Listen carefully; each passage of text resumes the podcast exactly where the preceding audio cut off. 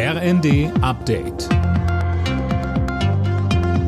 Stündlich neu. Auf den Punkt informiert. Ich bin Linda Bachmann. Guten Abend.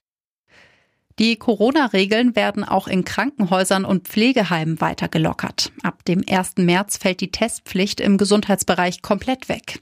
Mehr von Jana Klonikowski. Beschäftigte, Bewohner, Patienten und Besucher brauchen sich also ab März nicht mehr testen. Bundesgesundheitsminister Lauterbach und seine Länderkollegen haben sich darauf geeinigt, weil die Infektionslage stabil ist. In den Krankenhäusern sieht es demnach gerade gut aus und auch die Sterbezahlen in den Pflegeheimen sind stark zurückgegangen. Das Einzige, was also bleibt, ist die Maskenpflicht für Besucher in Kliniken oder Heimen und für alle, die zu einem Arzttermin in eine Praxis gehen. In Berlin sind offenbar 450 ungezählte Briefwahlstimmen aufgetaucht. Laut Spiegel sind sie wegen eines Problems bei der Post nicht rechtzeitig angekommen.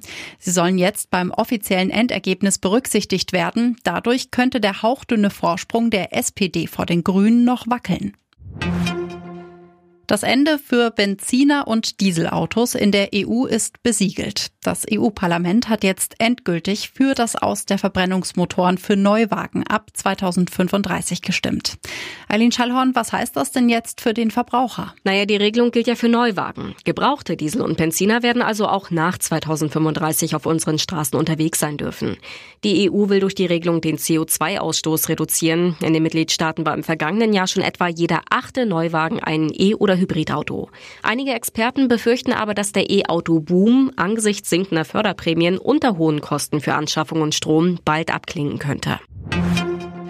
Schlechte Nachrichten für alle, die unter Heuschnupfen leiden. Der Klimawandel sorgt dafür, dass immer mehr Pollen in der Luft unterwegs sind. Außerdem starten die Pollensaisons laut Stiftung Polleninformationsdienst auch immer früher. Alle Nachrichten auf rnd.de